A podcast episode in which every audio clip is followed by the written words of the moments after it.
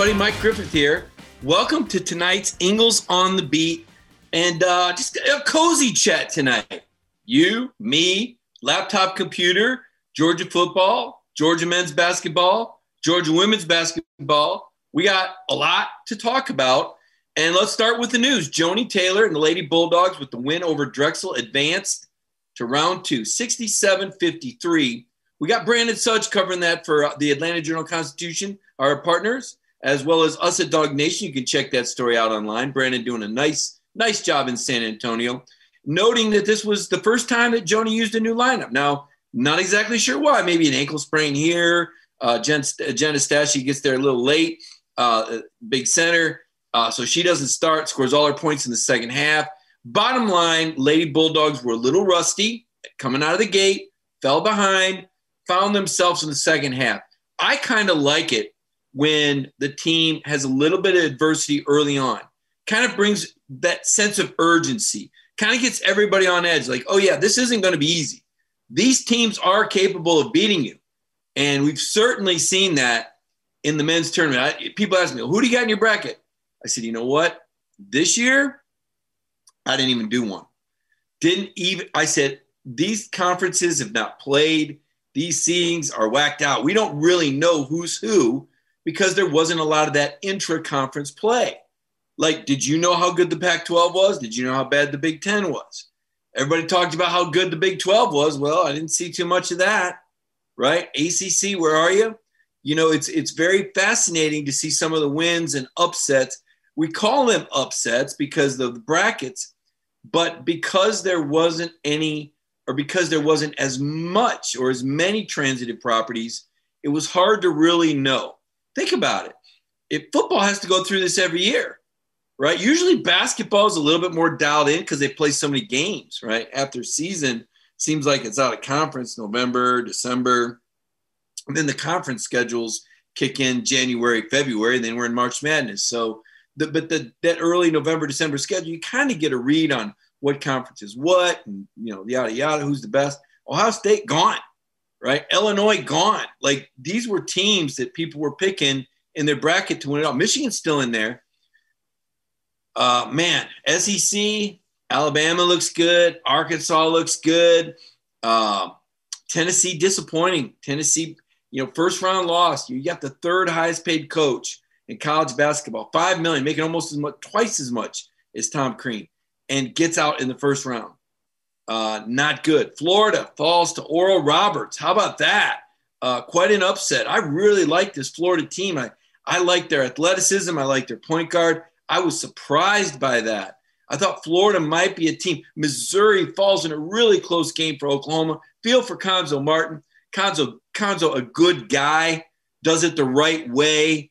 You know, as I've told you before, you want to see the good guys that do it the right way win. That's a tough loss for Cuonzo but they played Oklahoma tight. Remember that Oklahoma team beat Alabama 19. Uh, Alabama may get Maryland again. I haven't seen the final, but Maryland was a team that beat Alabama earlier this year. So Alabama fans, they're a little nervous. They've done a lot of talking up the tide, but we're going to see what's going to happen. I, I think Alabama should win. I like Alabama and Arkansas to get to the Elite Eight. That might be a little bit of the SEC and me coming out, but I think those are two very good teams and well coached teams you know, I've I heard some frustrations today from Georgia fans. It doesn't take much, you know, when seems like when Georgia basketball wins, it's crickets, and when things don't go right, everybody, you know, everybody becomes an expert. And they were talking about, well, you got Christian Brown and you know Michael Starks transfer. They're backups. There's a reason they're backups. You know, Starks a nice kid, but he wasn't able to give Georgia what they really needed to spell Sahvir with that quality minutes.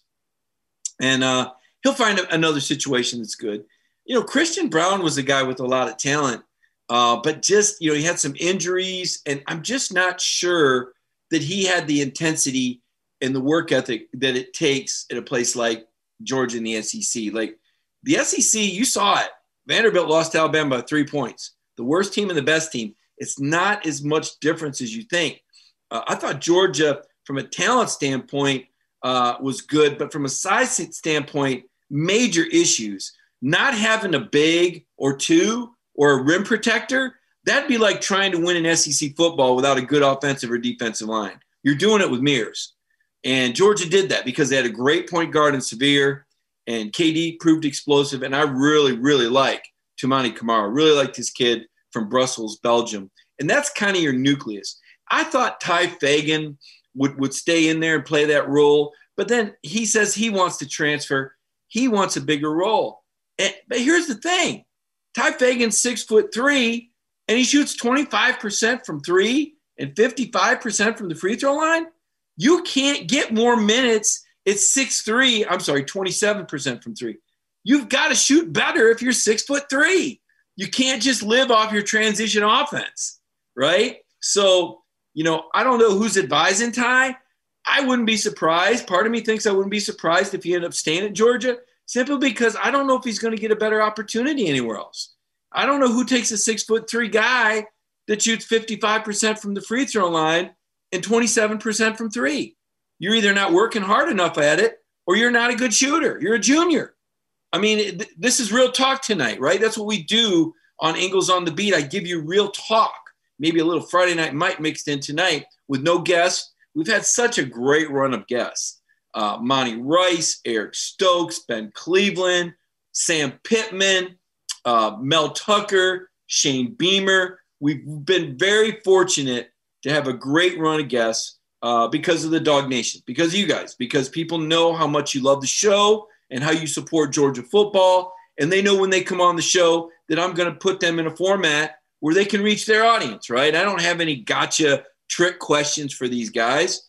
Uh, it's an opportunity for them to talk to the audience about things you want to know. And so tonight I said, you know what? I'm going to go, I'm going to go, uh, I'm going to, uh, what's that called when they do the raps without having pre rehearsed it? Freeform, right? I'm going to go freeform tonight. Get back to that.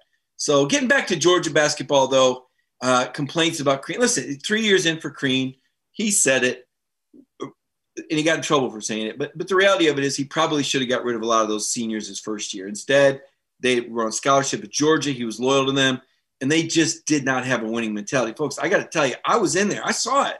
I asked the questions. I'd be amazed. I'd say, like, I wanted to say, don't you care? I mean, they were just they just seemed completely indifferent. I'm just glad to graduate from here. You know, uh, there's many rings in a tree in life. You know, you're just like, like, aren't you angry? Are you like? And poor Nick Claxton sitting there looking confused because he cared, and and Nick got so much better. Crean's first year, he had to go pro, right? And he, he developed, and he's doing fine in the NBA now. Um, same thing with Ant Man last year. When Ant Man came in, he didn't know how to move without the ball. He didn't know how to catch and shoot. Uh, what he did have was that man-child potential. You're seeing it now. The NBA is a different game. I heard I had somebody ask me, "Yeah, well, why couldn't Crean get that out of him?" Because it's not the NBA. Because you don't have four other guys that can hit open threes all day in college basketball. Defenses cannot sag in the NBA. They spread, they isolate, and it's one-on-one. And nobody's taking Ant-Man one-on-one.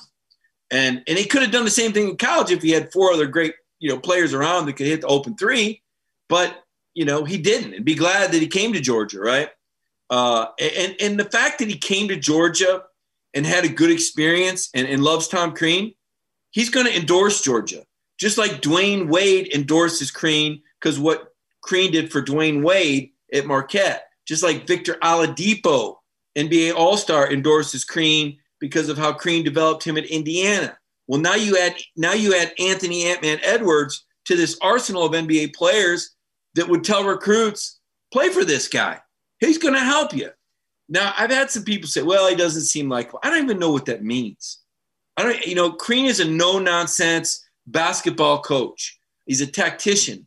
Uh, he likes his players. He treats them well. He doesn't pull them out when they miss a shot. It's all about effort with him. But they know if they do what he says, they're going to get the open looks. You just got to have guys that hit them, right? And a lot of that's work. I, I, I asked a couple questions to players this year. They probably didn't like it. Uh, I'm going to throw a name out there. You know, all my all my uh, Nation teammates say, Mike, you don't help yourself when you bring up Tennessee. But I got to tell you, I covered the most prolific three point shooter of this millennium and Chris Lofton. And Lofton was amazing. You remember him. He was the coach killer. Dennis Felton probably still sees him in his nightmares. Lofton would hit six or eight against Georgia regularly for some reason. He killed Georgia. But I used to cover the open practices And I would sit there and be writing my practice report after practice, and Lofton would be there. I'm not joking, literally shooting 500 shots. The year he had cancer, he was staying, and the trainer came in and said, Chris, you got to leave. We're turning the lights out on you, man. He said, okay. And I go, well, guess it's an early night for you. He said, nope, going to the rec gym. I mean, that's what it takes. So you know the ball deserves to go in, right? 500 shots after practice on the gun. You know, I can't tell you whether or not the Georgia guys are doing it or not. But if you're Tye Fagan and you're 6'3 and you shoot 27% from three as a junior and 55% as a free throw shooter, something's missing. You either don't know how to shoot or you're not practicing enough. So everybody talks the game, everybody says how bad they want it, but how many people are really willing to work for it? And that's that's the divider. That's the separator. Every team says they work harder than everybody else. Everybody says they're going to be the most conditioned. Every team and every school I've covered, they all say they all think they got the best facilities. They all think they got the best recruiting weekends. They all think they've got the best fans. All right. Everybody thinks that. Nobody out there looks at Georgia and goes, wow, Georgia's got the best football fans there is. Nobody says that except Georgia fans, right? Alabama fans think they got the best fans. And they think that Georgia fans think they're the best fans. It doesn't work that way, right? It's it's it's it's a, a, a regional it's a regional sport. That's what college football is. So so but having been at other programs, I can tell you, I can tell you that Michigan State's offseason conditioning gets more done under Tom Izzo than what the Georgia guys are doing. I've seen the body types change at Michigan State. Why? Because Michigan State is a basketball school. It matters. They go there to win championships, just like football players come to Georgia to win championships. I had somebody tell me this the other day. They said, you know, it's pretty remarkable that Georgia and Alabama didn't miss any games on account of COVID. I said, it's not remarkable at all. I said, it makes perfect sense. They said, well, why is that? I said, because the kids that go to Georgia and Alabama mean business. They're the best of the best. And they became the best of the best by being completely committed and having a great amount of discipline. So they are going to be more likely not to violate the COVID rules than somebody at Vanderbilt, who's, you know, let's be honest, Vanderbilt. What a letdown. The team that canceled on Georgia twice. You think Kirby's got a score to settle there? I think he does. And if he doesn't, the players do. You don't think they were upset that they went through a whole two weeks of practice and Vanderbilt canceled on them? I mean, Vanderbilt's got themselves set up for about another four or five years of you know what kickings. I mean, in my book, I could be wrong. Maybe Kirby will forget. I don't think so. Any more than I think Georgia is going to forget the Georgia Tech AD being on that playoff selection committee when they got left out in 2018. That left a scar. I mean, I'm going to tell you, Kirby Smart, that left a scar. That 2018 team, man, they got messed over. And, and you can't get it back. You don't get to go back in history and put them back in the playoff. I did hear something pretty funny the other day, though. Uh, the Big Ten has voted to move Ohio State into the Sweet 16. And I love that because remember how the Big Ten had to vote to change their rules so that Ohio State could play in the Big Ten title game?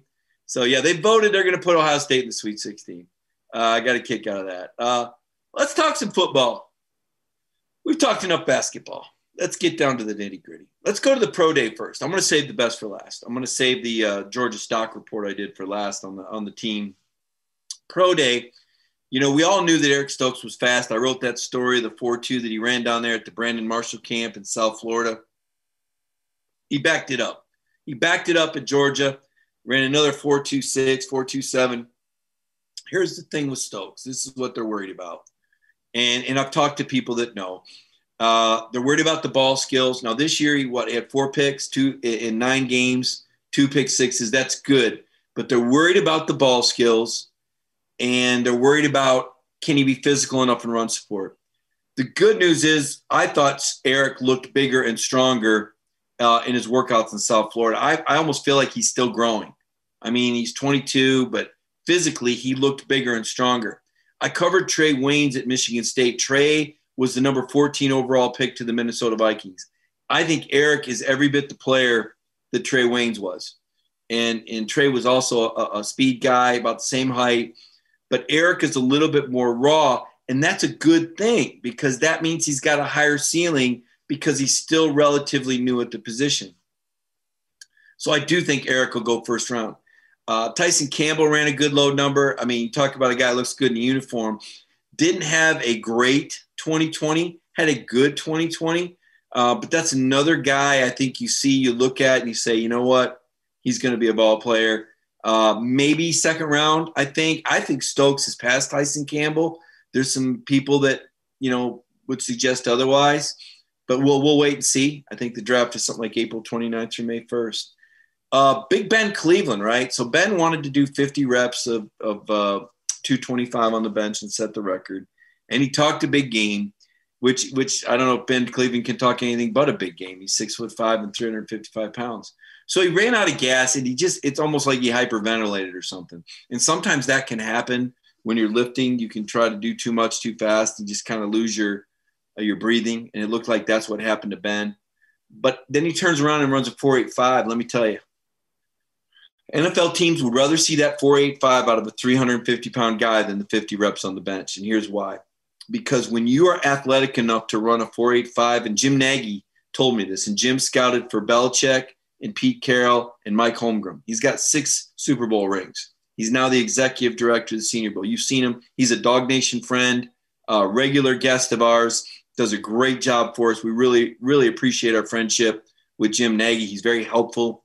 Um, it's a two-way street, though. He, he recruits a lot of Georgia guys that go down to his games, so he appreciates the DawgNation audience and the DawgNation coverage because he knows we're going to talk about the Senior Bowl because we talk about everything Georgia related. But uh, Jim told me that there is a correlation between the 40 and the length of careers for linemen. I thought that was fascinating. So it's not that they really care what your 40 time is, but they care that you've got the agility and the athleticism to run that kind of time. That tells them about your level of athleticism. And so these these measurements, they're not as random as you think, uh, but they may not be as applicable or they may not be applied in the ways that we might think. Um, so that was a big number for Ben. Now, Ben's only going to play for teams that run power schemes. He's not a zone scheme guy. He's not reach block. His horizontal movement's not the greatest. So the type of teams that he wants are the ones that are, you know, kind of the, the power teams. So I do think Ben's a third or a fourth round pick. And and beyond the athleticism and the power and the, and the tape, I, I just think he's a locker room guy. I mean, Ben strikes me as the consummate pro. If you saw that interview he did on DawgNation, he was very politically correct but you could also tell that he was really a team guy when he talked about wanting to have team meetings and parties and celebrations and the guys can hang out and get close and you know when he talked about his relationship with the coaches you said wow that ben cleveland that's a good old guy. You know i bet there's i bet i bet he doesn't got an enemy on the whole team because uh, he's such a good person. He's mature. Uh, he's got a high emotional iq and, and i just think those kind of guys are invaluable to have a guy like ben cleveland around. And another guy we had on that is also invaluable is Monty Rice. You know, so you got to have the locker room uh, guy like Ben, but you also got to have the butt kicker. You also got to have a guy like Monty Rice that's that's not afraid to come up and tell you, "Hey, man, you need to get this right." And, and Monty did a great job directing traffic at linebacker. You think about it, you know, you rarely saw players just bolt up the middle for big runs because somebody lost gap control, or you rarely saw Georgia misaligned well, that was because Monty was out there. And Monty wasn't out there for the Chick fil A Peach Bowl. And you saw that Cincinnati guy cut that run. It was like, wait a minute, that doesn't happen to Georgia. And Monty said, yeah, it hadn't happened since the, uh, the, the uh, Rose Bowl with Oklahoma. You know, he remembers those little breakdowns. He's a perfectionist. He holds himself and his teammates to a very high standard. And Pro Day was good to Monty. He ran a sub 4 640, a high 4 5 number. And that's significant because Monty was battling a foot injury all of last year. Really, from Alabama week on, uh, he wasn't 100%. And, and that's why you saw Quay Walker get all those reps. It wasn't just because Kirby wanted to work him in there, it's because Monty wasn't 100%. He would go as long as he could. And then that foot, you know, and he was getting treatment once or twice a day. You know, as you saw again, if you didn't see the Monty Rice interview, folks, you really need to watch it. Uh, Michael Carvell, my producer, believes it's the best uh, Georgia football player interview we've done, which is is a mouthful because we've had some special guys on. Um, you know, really only a, a, couple guys hurt themselves at pro day, and, and I wouldn't even call the count a hurt. You know, he runs a 4.7940. Look, Richard LeCounte's not completely healthy yet. He's just not. He's not back from that from that wreck. It was a terrible wreck. It was unfortunate. Uh, Richard said he told all the teams about it. Um, he chose not to tell the public about it. I would have liked it for his sake, for him to feel comfortable enough to tell the public about it, because just telling us you told the teams about it, but not telling the public about it, we wonder what you told the teams. And, and you know, but I, I just, you know, when it comes to this sort of thing, um, look, Richard made a mistake. There's no good reason for him to be on an unregistered motorcycle at dusk with no lights on. There, there's not a good, oh, well, that makes sense, you know, unless you're like rushing to, you know, a screaming baby to the hospital or something and, and you had to jump but it's okay. He made a mistake and he survived it.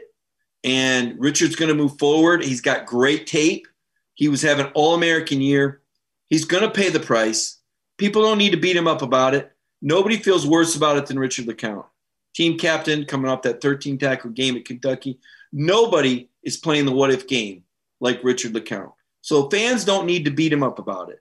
His teammates aren't going to do that. His coaches aren't going to do that because they know how much Richard loves Georgia. And Georgia loves Richard. He made a mistake. Okay. He made a mistake. He'll put it behind him. He'll make the most of it. It cost him millions of dollars. Okay. He was a late first, early second round pick. He's not going to be that now. So uh, I think it's time everybody gives Richard a break. I hope he gives himself a break. You know, people make mistakes. What's important is no, no, no, he didn't make a mistake that hurt anyone else. And as his mom, Erica, would tell you, he was blessed to live.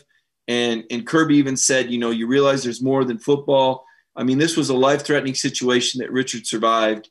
And, and he'll over, I, I, I'm a predict, I'm going to predict he'll overcome it.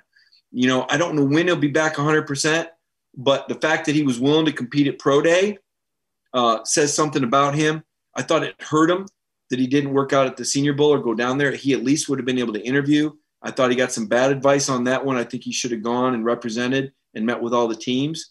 Um, again, I don't know everything, but typically, even Monty, Monty didn't play in that game, but he went down there and interviewed, you know. And, and, and the thing about Richard, and you, you guys know this from watching him over the years, Richard's a great interview. And it's not because he's a great interview, it's because he's got so much charisma. I mean, Richard lights up a room like very few others. You know, I talked about Monty being the catalyst and the perfectionist on the field. I talk about Ben being the gentle giant that you know gets everybody together and wants everybody to sing kumbaya. But but Richard was the mayor, right? This was Richard LeCounte's team, and when he went in that motorcycle accident, if we're being honest, the season was over.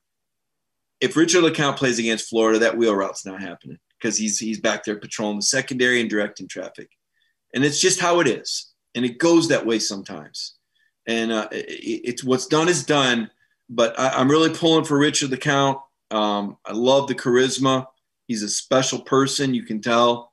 Uh, he's a guy that Kirby has a lot of respect for. He's a guy that grew a lot at Georgia. He's a guy that loves Georgia like like no one else I've come across. I mean, the guy wanted to play one snap in the Chick Fil A Peach Bowl. It meant everything to him, and uh, you know, you you could just tell it meant a lot to him. So I'm excited that Richard's back in the fold. He's back talking to the media again. He's getting that swag back.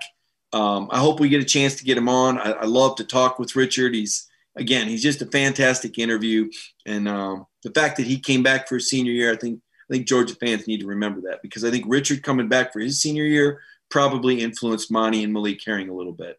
And if those guys don't all come back, we're not even talking about a top 10 year or New Year's Six Bowl, if we're being honest about it.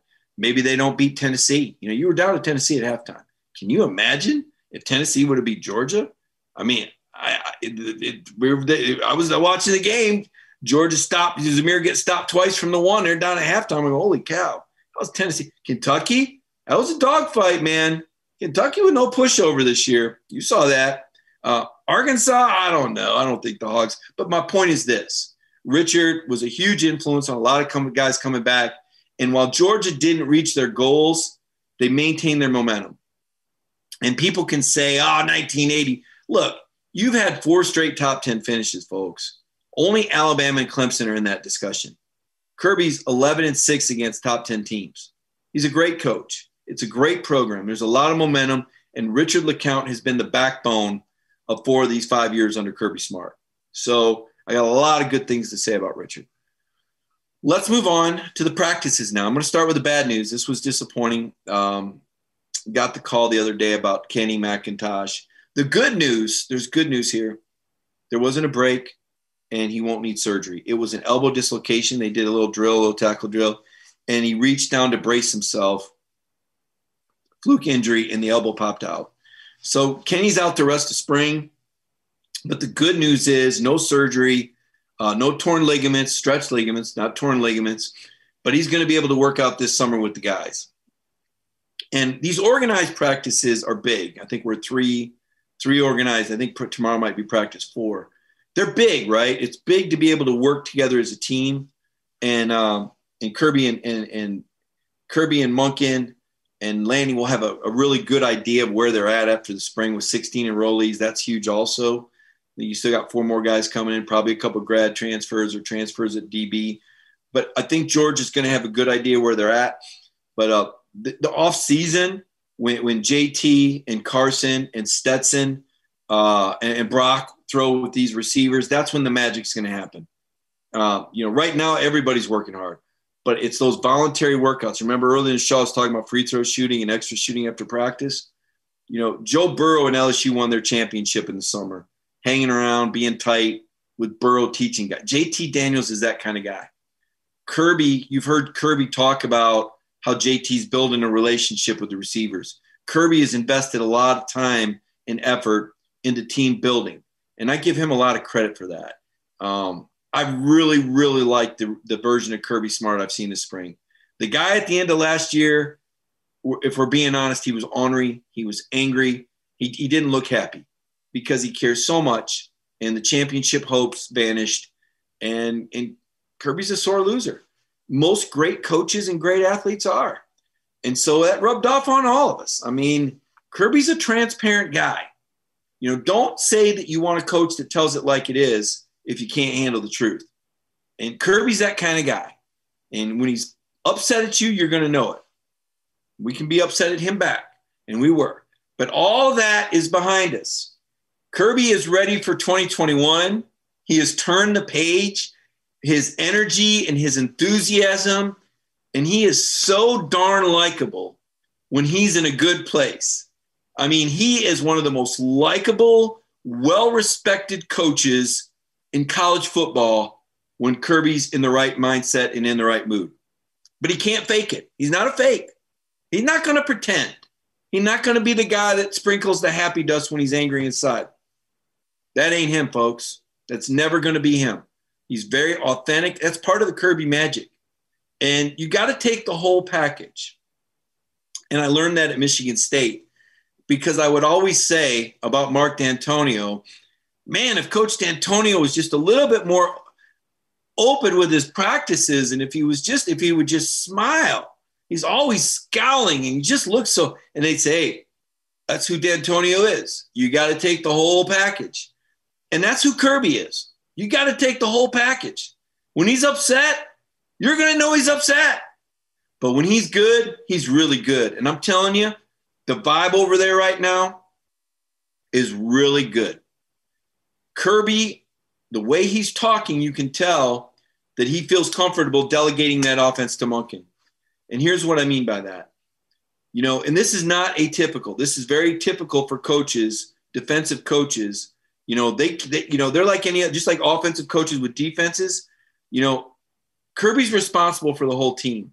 And he's not just going to hire somebody say, okay, you go down there the hall, coach, coach the offense. I'll be down here coaching defense. No, he helps the offense. He scouts the defense because he's a defensive mastermind. So he can look at defenses and tell the offensive coordinator, here, here's what they're trying to do. This is what I'm noticing. This is what I'm picking up on. I mean, Kirby Smart won four national titles as Saban's coordinator. I don't think Saban wins four national titles without Kirby Smart. That's the one thing the Alabama people always leave out of the discussion. But my point is this he's seen enough of Monken's offense to believe in it, and he's seen enough of JT Daniels to say that JT fits Monken's offense. He didn't say JT fits the Georgia offense. He said JT fits Monken's offense. That's the delegation that you've been waiting for. All right, we'll see if it works out. Um, I think it will. I, I absolutely think it will. JT looks so good. I see the increased mobility. you know, I don't want to say I was laughing earlier this offseason, but people breaking down, well, look at that. JT's form is off. You think the guy's knee ain't right. He ain't planting on it. Hello. It's not that he doesn't know the proper form. He's been going to Palmer, uh, Jordan Palmer, for the best quarterbacks coach in the country for years. Uh, it's that the knee was bad. That's why the form was bad. He was compensating. I don't see that now. Knee looks great, looks brand new, but good as new. And that's huge. And you saw the little mobility he showed against Mississippi State on that spin turn through a perfect pass, the only pass I've ever seen Pickens drop. But uh, so that's great. And, and, you know, people, when is he going to take the handcuffs? Take the handcuffs off when he thinks that's how you win games. Listen, man, Kirby's not an ego guy. He just wants to win games. He's going to do what wins games. Okay. If he thinks running the ball is going to win games, he's going to do that. The only issue that I took in my Monday morning quarterbacking was that I thought he should have thrown the ball more in the fourth quarter, some games, and got receivers involved and put more points on the board. But Kirby has got a certain air of dignity. Uh, he's not a guy that wants to run up the score. He, he doesn't believe in that. Um, but I think the world we're in now, when you got some of these knuckleheads on the college football playoff committee that look at, oh, well, look at their offensive ranking. Oh, oh well, they're in the Big 10 or Big 12. Yeah, you think Oklahoma's going to score a lot of points in the Big 12? Okay, that's why they're ranked high. You know, you think Kirby's running? No, Kirby's not even throwing it in the fourth quarter.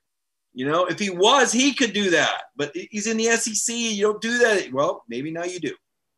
Right? Even Saban really doesn't throw the ball a lot in the fourth quarter.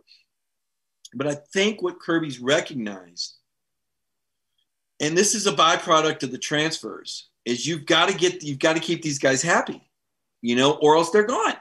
So instead of handing off to Daijun Edwards 14 times, and Daijun did a nice job with those carries, but maybe you throw it a few throws here to this kid, and if, you know maybe Washington gets a few throws, and and you know Jermaine Burton, and you put the ball in their hands, you give them a little sugar, and you spread it out because you want to keep them happy, you want to get them reps. Kirby's never thought that way because again, he's focused on winning the game, and once the game's in hand, he's smart. So part of it is being a gentleman, not run it up, but the other part is to keep the clock moving. Why would you want to run I'm going to throw a, a hypothetical out there. You're beating somebody 40 to 20 going into the fourth quarter. Okay. If you keep throwing the ball with your starter, a couple things. Your starter could get injured, Nick Saban to a Tagovailoa, Tagovailoa, right before halftime against Mississippi State. Remember that? Should should Tua have been in there with a bad ankle to begin with? Probably not. If he wasn't Nick Saban, he'd get called out on it. But you you get your quarterback out of there because you don't need him injured. Two, you throw incomplete passes, there's more plays. Well, class, let's figure this out. You know, the, a, a defense, you know, offense typically runs between 70 and 90 plays a game. So let's break that down. That's between um, 23 and 30 plays a quarter. Uh, there's a greater likelihood of a player getting injured if he takes 30 snaps than 23 snaps. You follow me? That's another reason why you run out the clock because you're decreasing the window and the potential for injury. And all it takes is one. You know, you see a guy get hurt in the fourth quarter, like, oh, why was he even in there? Well, if you're throwing the ball around the yard, the clock's stopping at every incompletion. And you're running more plays and you're putting your players in harm's way. So there's a lot that people don't recognize and realize. Everything Kirby does, everything, there's a reason for it. And just because the fans don't understand it doesn't mean it's not right. I feel like Kirby going into year six has earned the benefit of the doubt from the Georgia fans. I've heard some people say, well, I'll listen to what he's got to say when he wins the title. What? What? This dude's got four straight top 10 finishes. He's 11 and 6 against the top 10. He's generated 170 million for facilities. And he recruits like nobody's business. Oh, by the way, he's got two other SEC coaches on his staff now Matt Luke and Will Muschamp. Do you think those guys would come here and work for Kirby Smart if he was a clown? No chance. That tells you how respected he is. That tells you the company he keeps. And he's only what, 44, 45 years old? Nick Saban didn't win a title till he was 51. Dabo didn't win a title till he was what 49, 70, seven, eight years in. I mean, folks, Kirby is a, a, a gem. Now, I don't want anybody to be disillusioned. I don't think Kirby's going to be coaching when he's 65, not at Georgia. I think he'll be in the NFL or he's going to be at the house playing golf, you know, because he makes enough money. But but he's going to get that champion. I, he ain't leaving. I, I don't think there's any chance that Kirby Smart leaves until he gets at least two national titles. I mean, he is on a mission. That's why he was so pissy. Uh, I, I didn't mean to say that word. That's why he was so uh, irritated at the end of last year because he's in it to win it, just like the fans are. So you got to understand your head coach. I've been around enough of these guys that I understand it, and um, and I respect Kirby. You know, like I said, he's he's ticked me off a couple times because I'm like anybody else. You know, I don't think a coach has got to be ornery to the media. It's not my fault, but but that's part of it. That comes with the turf. You know, Pat Summitt was like that. Pat Summitt could stare a hole in you. You know, and you knew that she was a great, and you knew that there was a reason, but it didn't mean you liked it. You know, I've had coaches slam doors on me. I've had them yell and call me out, you know, for nothing I did wrong. They just, you're in the way. okay. Um, so anyway, excited about spring. You can tell it's just, it's a great start. You know, I, I again, I hate the injury to Kenny. Uh, really impressed with what I'm hearing about Kearis Jackson, George Pickens, Jermaine Burton. You know, Kirby talked about these young guys swimming, and what he means is they're learning the playbook. You know, now that you've got a full spring, and with Monken, and you got JT in there. There's a lot of teaching going on. Receivers learning multiple positions, not just one. Use Burton as an example as a guy. He wants to be able to line up multiple places. Why do you do that? So that defenses can't dictate who you throw to. Gives you a little bit more control. It enables you to create some matchup problems. Remember, the air raid is predicated on guys finding space, right? And because you can't cover the whole field. There's a flaw and there's a hole in every defense. And the beauty of the air raid and the beauty of having a quarterback like JT Daniels is that he can go to the line of scrimmage and find that flaw before the ball snapped. Jake Fromm was the same way. But your receivers have to be on the same page. They got to be able to do those side adjustments, or they've got to be able to read the leverage. Is it outside in coverage or inside out coverage? If it's A, we do this. If it's B, we do that. You got to know when the blitz is coming. The receivers have to read it. They got to know when they're the hot route. JT's got to know. Last year, he didn't know. He took some shots or he thought he could get it off on a curl route because in the Pac 12, you did have enough time to get that ball out. In the SEC, it ain't happening. And JT's figured that out.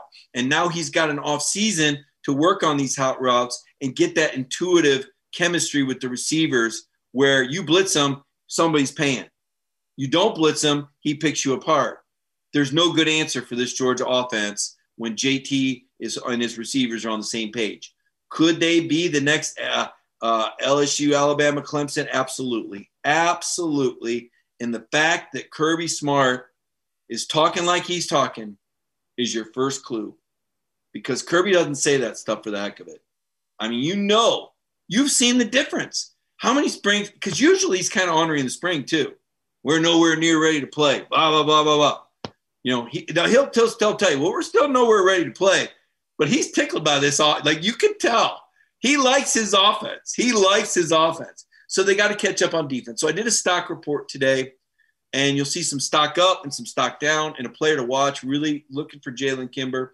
Uh, really like Jalen Kimber. Uh, I know Kelee Ringo gets the buzz, and he was the five star, and he puts his you know running numbers out there, but he's still recovering from the torn labrum. One and two, he didn't get a lot of reps in the fall because of the torn labrum. So Kelee's catching up. And, and as Kirby said, he's dutiful. He sits at the front of the meeting rooms. He sat in all the meetings last year. But you got to be out there and take those reps. And, and I think I think Kelee will be fine, you know, by the end of spring. I'm not going to say he's completely up to speed, but I, I think I think you're going to see Kelee Ringo on the field next season. But Kimber's a guy that not enough people talk about. I think you got kind of another Spider-Man here. You know, when I think about Stokes, I think about Spider-Man, just how sticky he was. Jalen's got to get a little bigger and stronger, just like Eric did. But folks, don't sleep on Jalen Kimber. He was a top 10 quarterback in the nation. I mean, he's a good player. Alabama offered him a scholarship. Ohio State offered him a scholarship. Oregon offered him a scholarship. And just because his name's not Kelee Ringo and he wasn't the five-star number one corner, don't overlook him. He's a hard-working, humble kid uh, from everything I've gathered. And uh, he's a guy I'm going to have my eye on this spring, and I think you should too. I think you should feel good about that. Now there'll be some guys brought in because they lack depth in the secondary, and love it that Lovasea Carroll's getting reps there. Uh, what a special athlete that must be. You know, when Kirby puts you in his secondary, let me tell you, that's a badge of honor because Kirby doesn't look at that as a demotion because he was a DB. Some guys might look at going from running back to DB as a demotion, not Coach Smart. He'll tell you those guys in the NFL make a lot more money at corner and play a lot longer. And in his mind, ain't no other place he'd rather play because Kirby was a safety. Uh, remember, Stokes was a running back in high school too. So let's see what happens with Lovasea Carroll. The fact that the kid wants to compete and get on the get on the field right away, though, that tells you a lot about him right out of the gate. So lots of good news. How about Adam Anderson playing the star? I told the guys on cover four that a couple weeks ago. Remember that? They were like, Mike, the stars, ah, they're moving. Oh, no. I'm like, okay, just telling you. Kirby comes out and tells you, yeah, we're looking at him at the star. We're going to challenge him. We're going to see if Adam can cover. You know, could he? I mean, he's fast. He's real fast. He's long. He's 6'5, 230. Can he cover? I mean, he's an unbelievable athlete. Is he the best athlete on the team? Maybe. Maybe. He's freakish. Major Burns said he was freakish. Uh, you know, last year when those guys came in and, and, and DJ Shockley said, Is there anybody that jumps out at you? And Major's like, Man, that Adam guy is long and fast. And he's running with the running backs. And, and now Kirby's trying him out at the star. Can you imagine if Georgia can find a way to get Adam Anderson and Nolan Smith on the field at the same time and Travon Walker? Wow, quarterbacks. Good luck sleeping the night before. Take a look at uh, take take a look at some of your uh, comments here tonight. See what you guys have got for me tonight because I have not looked. I've just been going and going and going because I've had a lot to say, dude. It has. Is it not been an incredibly long week? Was it busy for you? And and doesn't it start to feel normal? Listen, I don't want to get political. I'm at risk. At risk, I'm going to get political. I got my first COVID 19 vaccine. People are, are completely entitled to do whatever they want to do, but I'm just going to tell you, I got mine and I almost feel empowered by it. Like I can't wait to get my second one. So just throwing that out there. Uh, but I feel like I'm throwing it out there because I feel like that's part of what's contributing to the new normal. You know, I think we're at 40% of the adults over 18 in our country that have either recovered from COVID or gotten at least one vaccine. So the new normal is on the way. I think there's some optimism for full stadiums. Um, that's as that's as much as I'm going to say on it because I don't want to. Again, I don't want to hurt anybody's feelings. It's not for everyone. I recognize that, and um, you know, I've got a daughter that's that's diabetic that can't get the vaccine, right? So I understand it's not for everyone. My mom is older; she she's not going to get it. She's got allergies, so I re- I recognize it's not for everyone. Um, so that's that. So let's take a look here. JT from Smarts and Eason's arm. Uh, Steve, JT, uh, Fromm had a good arm. Fromm had a, a really good arm. Uh, he was very underrated. You know what hurt Fromm is when they throw at the combine, they throw in alphabetical order. And he drew throwing after Eason. That happened to well, a buddy of mine. You guys know Casey Clausen's a buddy of mine, that Tennessee quarterback. I still talk to Casey. Casey had the same agent as Ben Roethlisberger. So when he was throwing for teams, he was standing next to Ben Roethlisberger throwing.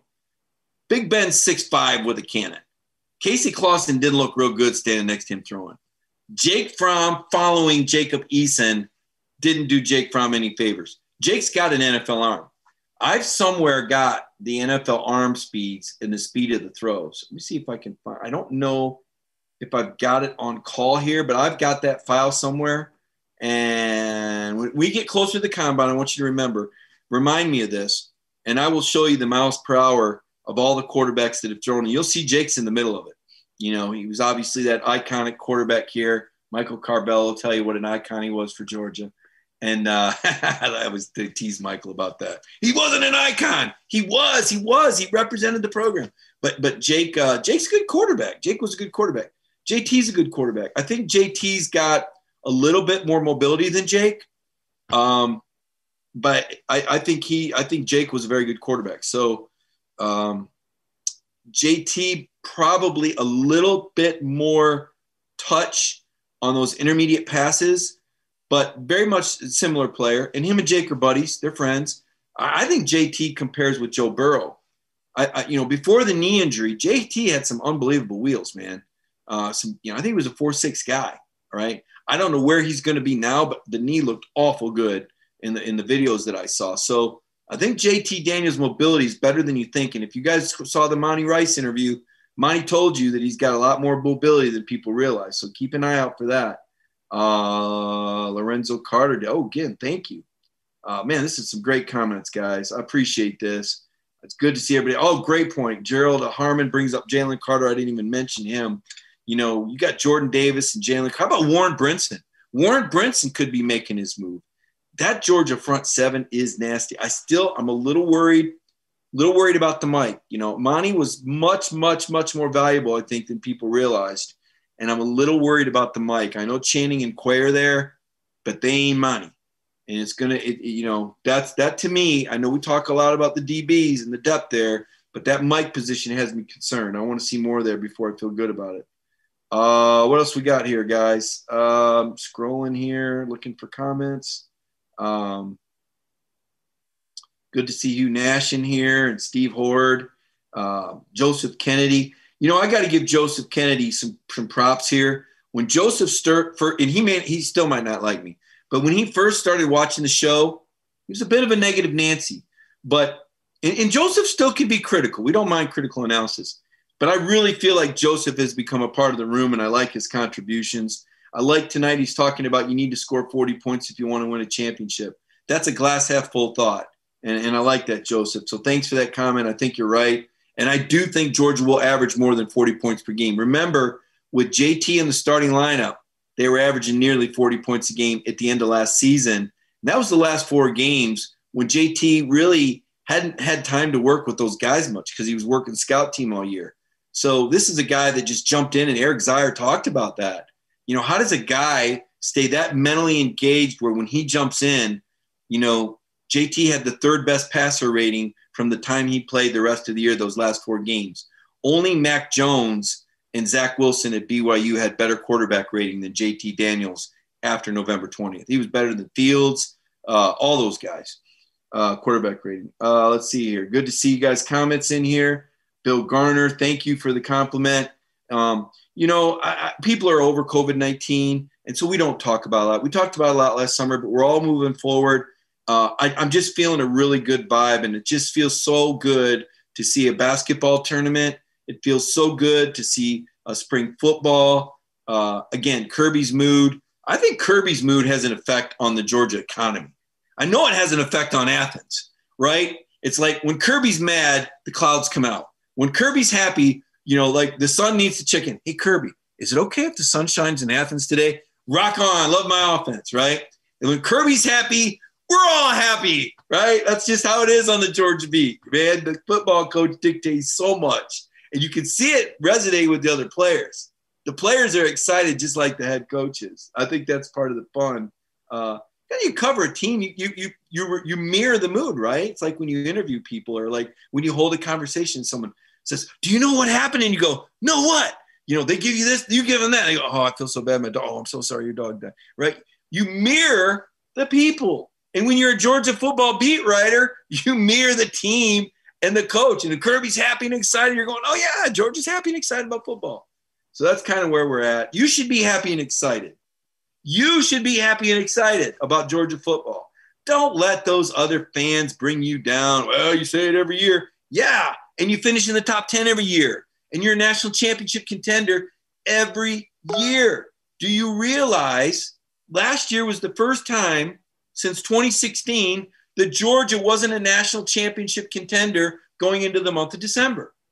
I mean, that's that's it's remarkable. It's remarkable. Every game Georgia played in 2017, 2018, and 2019, through the month of November, the Bulldogs were a championship, national championship contender with a chance to win a national title. Every game. Last year that got snapped when Florida beat them. They lost control. You could argue they were still a championship contender had Florida lost twice, and they tried. They threw the shoe against LSU. They looked like they might gag against Kentucky or Tennessee, but they, they skated. But every game, Georgia's controlled their own destiny towards a national championship up through the month of November 18 and 17, 18, 19. That's unbelievable. Um, so here we go. Uh, William Gleaton. Here, here's Joseph Kennedy talking about Casey talking one arm behind. There's a story behind that. I'll tell it another night. Maybe I'll drag Casey on here uh, just for the fun of it. Uh, I need to get Spurrier. Would you guys like Spurrier on here? I, have heard people say, man, that'd be fun. And I've heard people say, oh my gosh, no. But, you know, Steve Spurrier is a legend now. And I think he's a fascinating figure. But I would love to bring Coach Spurrier on here. I, I might only do it for 10 or 15 minutes. You know, I, I need, I need, I need my audience. I need Matt Talley and, and Hugh Nash and William and Jason and Ethan and Bill Garner to promise me they'd be nice to Steve Spurrier if I brought him in here, or at least be nice while he was in here until he got off.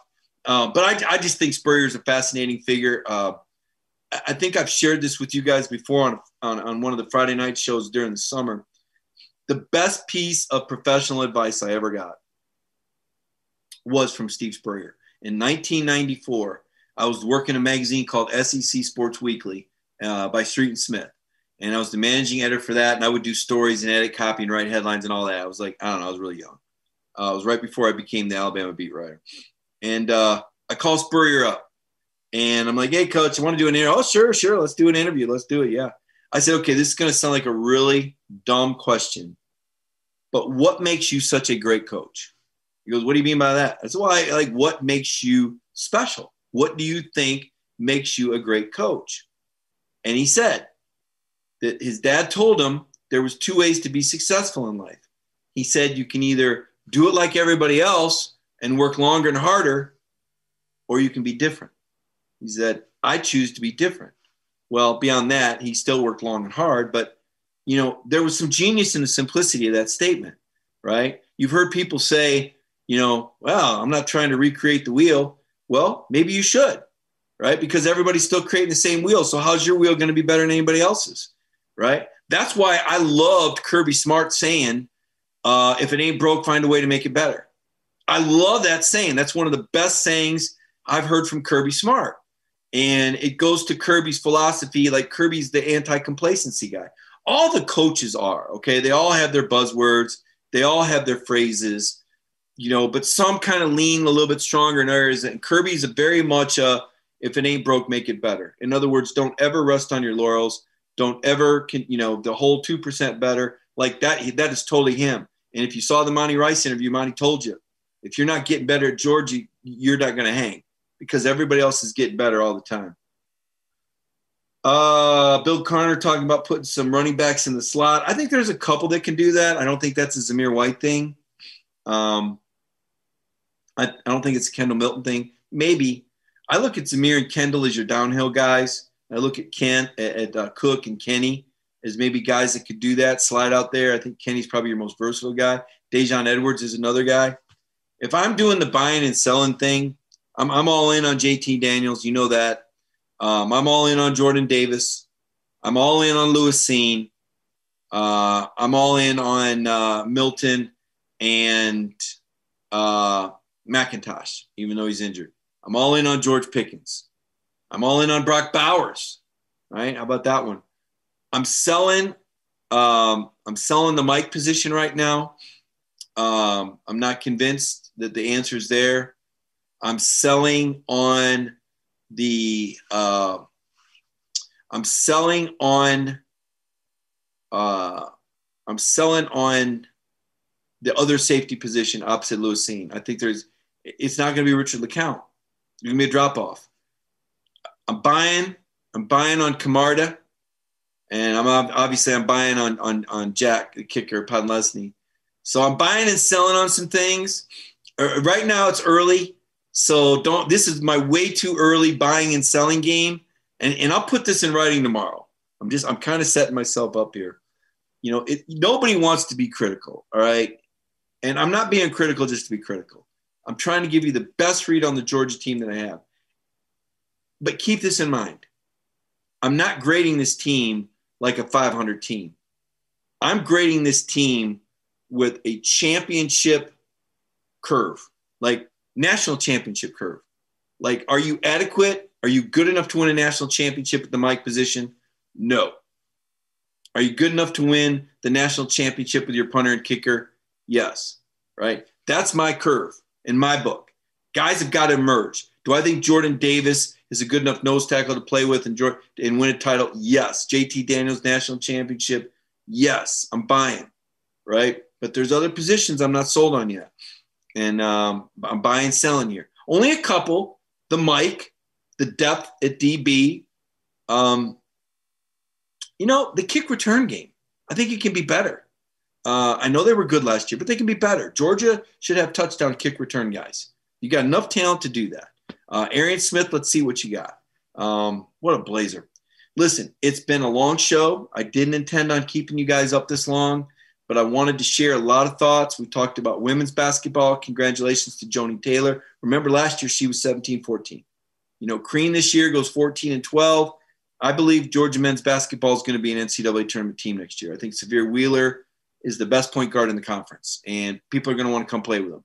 And I think Anthony Antman Edwards, his ascension in the NBA, t- kids are going to see that, and they're going to go, he played for Tom Crean, and they're going to ask Antman, you know, did you get better playing for Crean? He's going to endorse him, just like Dwyane Wade does, just like Victor Oladipo.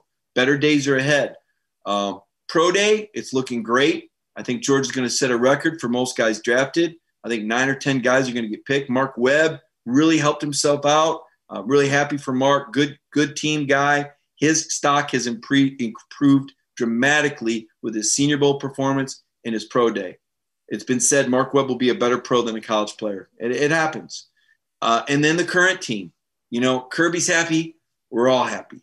I think that's a good way, uh, you know, for us to come close to the end. But before we go, um, I want to take a moment and I want to recognize our sponsor, Ingles. You know, we couldn't do the show without Ingles every Monday. The sponsorship means a lot. Their support of Georgia football, the support of me, the support of DawgNation. So if you'll stick with me for just a, a second and, and watch this message from our sponsor, Ingles. It's in our hearts to feel for you. There's been no ups and downs, turnarounds, good days and some bad. But we stand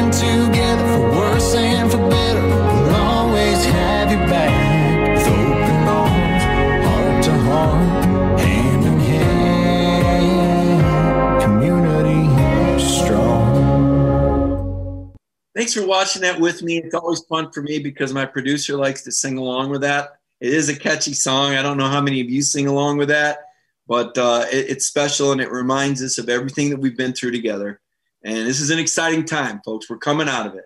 The sun's coming out, the weather's warming up, um, our society is moving forward, and I think we're all feeling some unity and some good vibes right now. So I'll I'll leave you with that tomorrow. Connor uh, tomorrow night, Connor Riley does his show. Uh, Wednesday, Jeff does his wonderful show. Every day you've got DawgNation Daily, Brandon Adams, 10, 10, 15. He usually fires it up around there. And uh, I, I love doing the show with you guys. Thanks so much for joining me. Everybody, have a great